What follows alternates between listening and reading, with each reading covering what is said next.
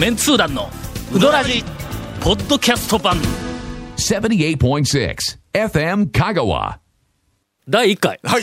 第第一回。第一回まあ 第一回。何が来るんですか？打ち合わせにもオープ何もなかったのに。ニング、はい。えー昭和のほう。讃岐うどん事件簿おおほうほうほうほうほうほうほうほうほう。あのー今えー讃岐、うどん未来さんプロジェクトはいはいはいではいはいはい。昭和20年から、ん。えー四国新はい。聞の、あのバックナンバーを図書館で1ページ1ページ全部見て、はい。その中にあるうどんに関連する記事を全部引っ張り出そうというはい。アホですかみたいな企画を展開をしとるわけですがうん。はい。はい。今昭和40年をはい私があの編集をしてんやけどもやっぱりのええ。ああいうそのこう事実はい。をまあ一応新聞やから二次情報やから新聞のところでちょっとなんかまあの。筆がね、えー筆になんか変な気持ちが入ると事実でないものがちょっと入ってきたりするけどもか勢いで書いてるのかもあったりもするかもしれないまあ人の噂よりまは一応新聞に載るいうことやから、まあかなり事実に近いだろうというそれをこうはい一個一個全部拾っていくとねなんかあの讃岐うどんの戦後のこう歴史が紡がれるね。まあそうですね。あの、ん。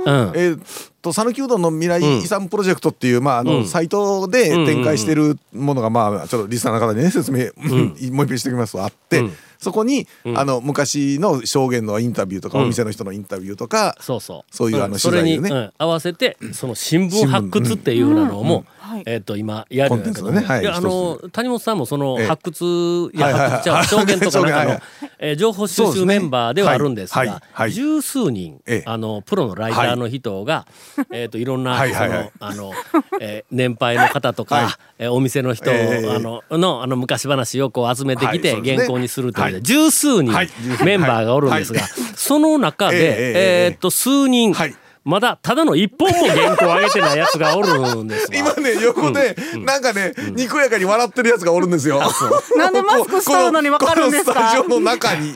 えええまあそれはちょっとさておきですね。それはあの新聞記事からうんうどんに関する昭和20年からの毎日毎日こう出てきたうどん関連記事をこう集めて編纂をしていくとはい。ね、讃岐うどんのはい。歴史はって今あの例えば県のサイトだとか、うん。うどんなんたらの、まあまああのなんかそれらしい、はい。こうえーっとなんや資料集とかなんかあるやんか。あの年表みたいな感じうん年表みたいなやつがの？書いてる今今現在書いてる、ねあそこって基本的にはええ。まず最初に空海がはい。中国からええうどんの原型を持って帰ってきましたいう話から始まるんだ大体の。混沌とかなんかいうの。そうですね。えそのなんか混沌が温丼になってうん運動になってうどんになったとかで見たんかみたいな話がはいはいはいい。ろんなことがあって。えでコンピラ江戸時代にコンピラのあのえっと何あの屏風絵か。のコンピラさんコンピラ参りの屏風絵の中にうどん屋らしきえーっとものがなんか3軒ぐらいその参道のお店にあると。でまあ確かにうどんを切っているかのような絵があったりうどんをなんか伸ばしているようなな絵もあるんやけど俺はあのこのなんかあの屏風絵にはもう以前もなんかどっかで言及したけどもえうどんをええ。食べているシーンがどこにも映ってないというところにちょっと何かハテナを持っとんだ頭の中に。はいあれもうだから僕なんなんやもこれは見たことあるんですけど別にあののれんでうどんとか混沌とか書いてない書いてない。書いてるわけじゃなし、ないし、あれもね、まあ、そう言われてみればそうなんですけどっていう感じではある、うん。あの屏風絵図だけの話で言いますとね、うんうんうんまあそのこう周りに関連するようなうどんのなんか文献とかなんかあるんかもわからんけど。まあ一応そのなんかあのコンピラのはいはい。えっと屏風絵の中にうどん屋さんがありますっていうのがあって。てるのがあるというね。それからあとものすごくうやむやというか曖昧にそうで香川県ではいりこが取れました。醤油が取れました。塩があります。小麦もあります。言ってうどんが流行ったんですよ。い。う感じでこそうですね。うぼやーっと来とるやろ。その話になっちゃってますよね。なっとるやろ。なってますね。それをね新聞記事からはいはいはい。ほんまかっていうのをはい。全部こう編纂していこうという、ん。すごいなんかアカデミックなプロジェクトやろ。はい。これはやっぱりこうそのデータとフはい。ァクトをベースに物事を組み立てる。私ええ。ならではの視点うんではあるんですが。あれ今よ、えー昭和、今40年をあの編纂をしてます。えー前、えー一番最初あたりがに、うん、20年から。からですよね、昭和で20年は、えっと、戦争の末期と8うですね。月に戦争終わっとるからそこから新聞の文調がかなり変わるわけや。なんかもうなんかかなり面白い面白い面白い言ったら怒られるまあまけど激動の年ではある。やっぱりそこで変わる。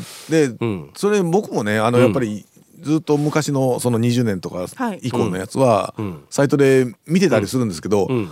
あれびっくりというかうん。面白いですね。面白いやろあの本当に今語られてる話うん。でない話というか、うん。新聞の記事見たら、ん。えそんな話だったっていうな。のがすごくありません？あれ。あるやろ？うん、例えばな、はい。あの昭和30年前後のはい。新聞に、はいえーっといろんなその地域、えーか地元の、えーっと随筆家の方とか、はい。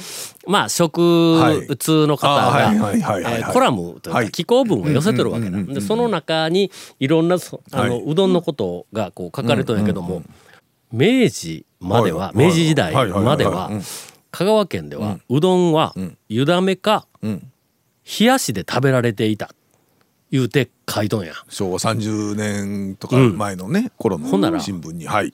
あの法事のうどんはいはいはいはいはい。あの昭和の証言で今のお年寄り70代80代90代のお年寄りの人からいろいろこう話聞いとったら法事に出てくるうどんは、えー湯だめで食いよったいうあの証言がいっぱい出てくるんやはいはい。なんで湯だめとか言うて、あの言おったんやけども、そういうこう新聞の中に湯だめと冷やしがごく一般的に、あの家庭で食べられてたうどんだいうふうなのがこう出てくるわけ、これはもうその人が書いとるから、これはもうあの厳然たる事実かどうかわからんけども、かなり事実に近いんだろうと。思う。ほんでの、いろいろ推測をすると、うどんはとりあえずまあこの後塩水で練って、うん。はい。ほんでか団子にして、はい。伸ばして伸ばして。畳んで切って茹でて、茹で上がってきたやつを水で締める、はい、うどんの玉にすにるははいたにしとったら、まあ日持ちがするわけや、まあ、当時はうどんのなんかあのコシとか打ちたてとかそんなこと言わらんかったから、あの一日たったうどん玉でも平気でみんな食べよったから俺子供の時それやったけんの、だからうどんの玉にして置いとくと、はいぬくいの食いたい時にははい。温め直して湯を張ったら湯だめになる。あーそう。で漬け出しで食べるんや。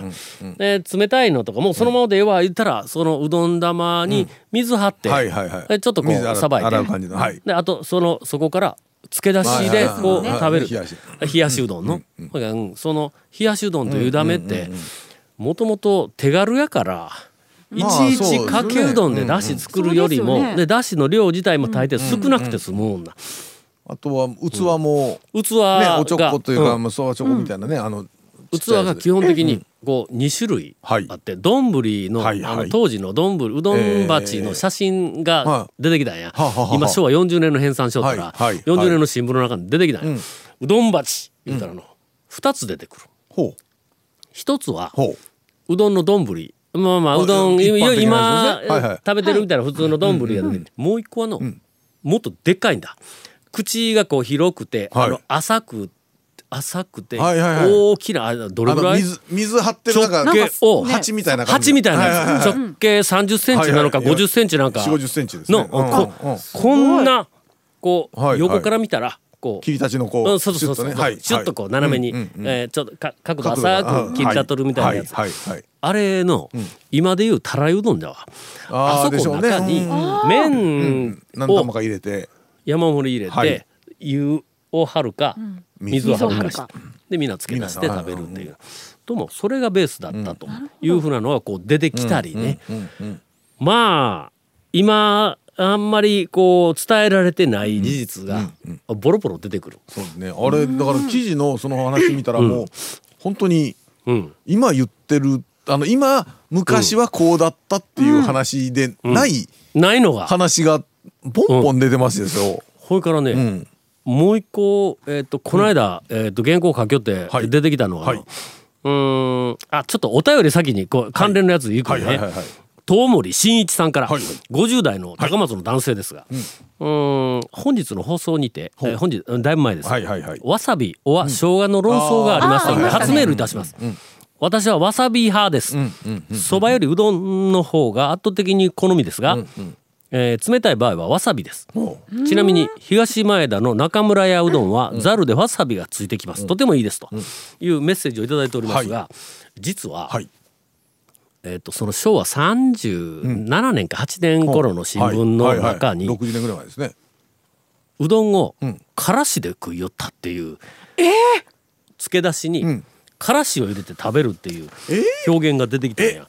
で？それ地元のえあの中のエッセイ書く有名な人がほなけんい今からしなんて入れてる、うどんに関係ないやろからしなんか今。うん。今出してるとこ聞いたことないですね、うん。ところうがん。そのうどんはからしで食べるみたいなことがこう出てくるんだ。ほうほうほうするとねそのうどんの薬味のう。んわさびか生姜かいうのに実は昔はからしが参戦してたのではないかと。ほんで破れ去ったんだおそらく。何かの理由で。頃もうわさび生姜はあったんですかね、それが出てこんのまだ。ああ、まあからしはあの、うんその方が書いてたうん中にあったから確実にあるということですね。しに入れるもので初めて出てきたのがからしのああ、わさびもそれから生姜もまだ出てきてない。へえ面白いやろこれしかもの和がらしですから多うん分相当辛いでしょうね。辛いぞ。ねうん。おそらく、うん、山瀬やね。山 山瀬の鬼からしやね。鬼鬼からしやね、おそらくね。えーえーでもというふうなのがいっぱい出てきるんです。ええ今昭和40年生きよるからね。えーっとこれ、えーまあ昭和、あ新聞で見る昭和の讃岐うどんというはい大きなタイトルで、えーっと昭和63年までいきます。その後平成に行くけど、平成はえー讃岐、うどん巡りブームと、あのシンクロしとるからの。はい。ゲリラうどんつごっこが1989年に連載開始でそれ平成元年やねあそうか。の？そうやからまんまあ讃岐うどん巡りブームは平成の元年からはいはいはいはい30年なら30年までとビタッとシンクロしとるけん。とりあえず昭和のあのえっと讃岐うどんの新聞に出てきた讃岐うどん関連の記事をはいはいはい。えー全部発掘してはい。そこで第1回はい。昭和のおうどん事件簿。長いロングパスやな。もうオープニングの一番最初から。もうエンディングになるんかもうもうなエンディングになるんかな、もうねはい。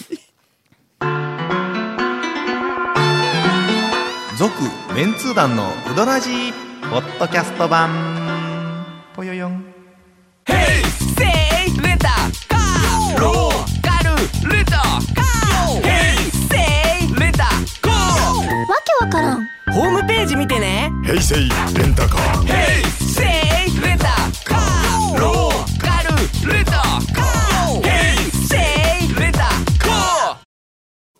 と注目すべき、はい。えーっと事件が、ええ。あー5つも6つも出てくるんやけども、ちょっととりあえず小出しにしながら1つ目、昭和28年の新聞記事です、はい。タイトル、はい。えー見出しが「うどん屋を殴る。ちょっとでえうどん屋を？」えーああ。新聞記事を、はい。お丸亀市西平山町無職丸丸さんはい。21歳ははいはいはい。18日午後10時頃、うん。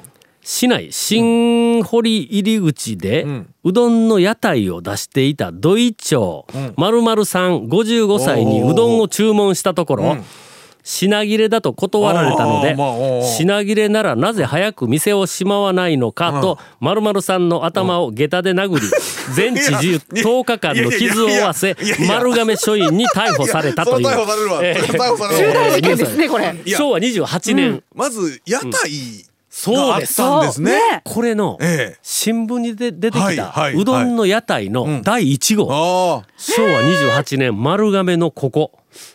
まあでも屋台まあ、江戸時代のあの時代劇とかでね、まあうんあうどん屋とかそううんな屋台はあるんですけど、ね。今何時でいうやつ。そうそう。そうそれいや。そうどんの屋台って、ん。えーついぞお目にかからないですね、ん。はい。もう今は。あったという証言はパラパラと出てくるけど、うん。うんあはいこんなにはっきりと新聞にうどんの屋台を出していた、市内。これなんて読むんやろ？新堀入り口でええんかの？新堀新堀。なんかよくわかりませんが。とりあえずこの新聞記事を俺ええ発見して、はい。この丸亀は香川県の、はい。うどん屋台ええ。発祥の地として 銅像でも作ってなんか旗振ってええんちゃうかと。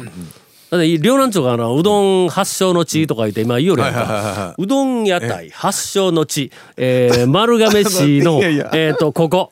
銅像を作る。ただね、ただね、この発祥の地のうん。大元の記録は何なんですかって言ったら、これやこれ。下駄で殴られた話。狂気がまた下駄ってね。その銅像ははい屋台、はい。屋台の大将がはこの21歳の無職の兄ちゃんに下駄で殴られている銅像やねダメやろ、それ。ダメやろ、それ。これやおそらく全国ネタになるぞ。え下駄で殴られているうどん屋の屋台の大将の 銅像。い。やでもまあまあその時点であれですよ、もう売り切れにもなってるしちゃんともう商売はなかなかの感じでいけてたはずなんそう。ですよね。ほんだけうどんの屋台の中にええええええうどん玉は書いてええあ作ってはいけない。ですもう売り切れとるます売り切れ提てないから、ね売り切れやから下駄で殴りかかったという話だから。す。でその銅像の横にはええ。こうちゃんとあのはい。えっとなんか掲示板で 掲示板みたいに この新聞記事をそのまんま なぜ早くしまわないんだ。あそうそうそう。そうですよね。アホや。続メンツー団のウドラジポッドキャスト版続メンツー団のウドラジは FM 香川で毎週土曜日午後6時15分から放送中。You are listening to 78.6 FM 香川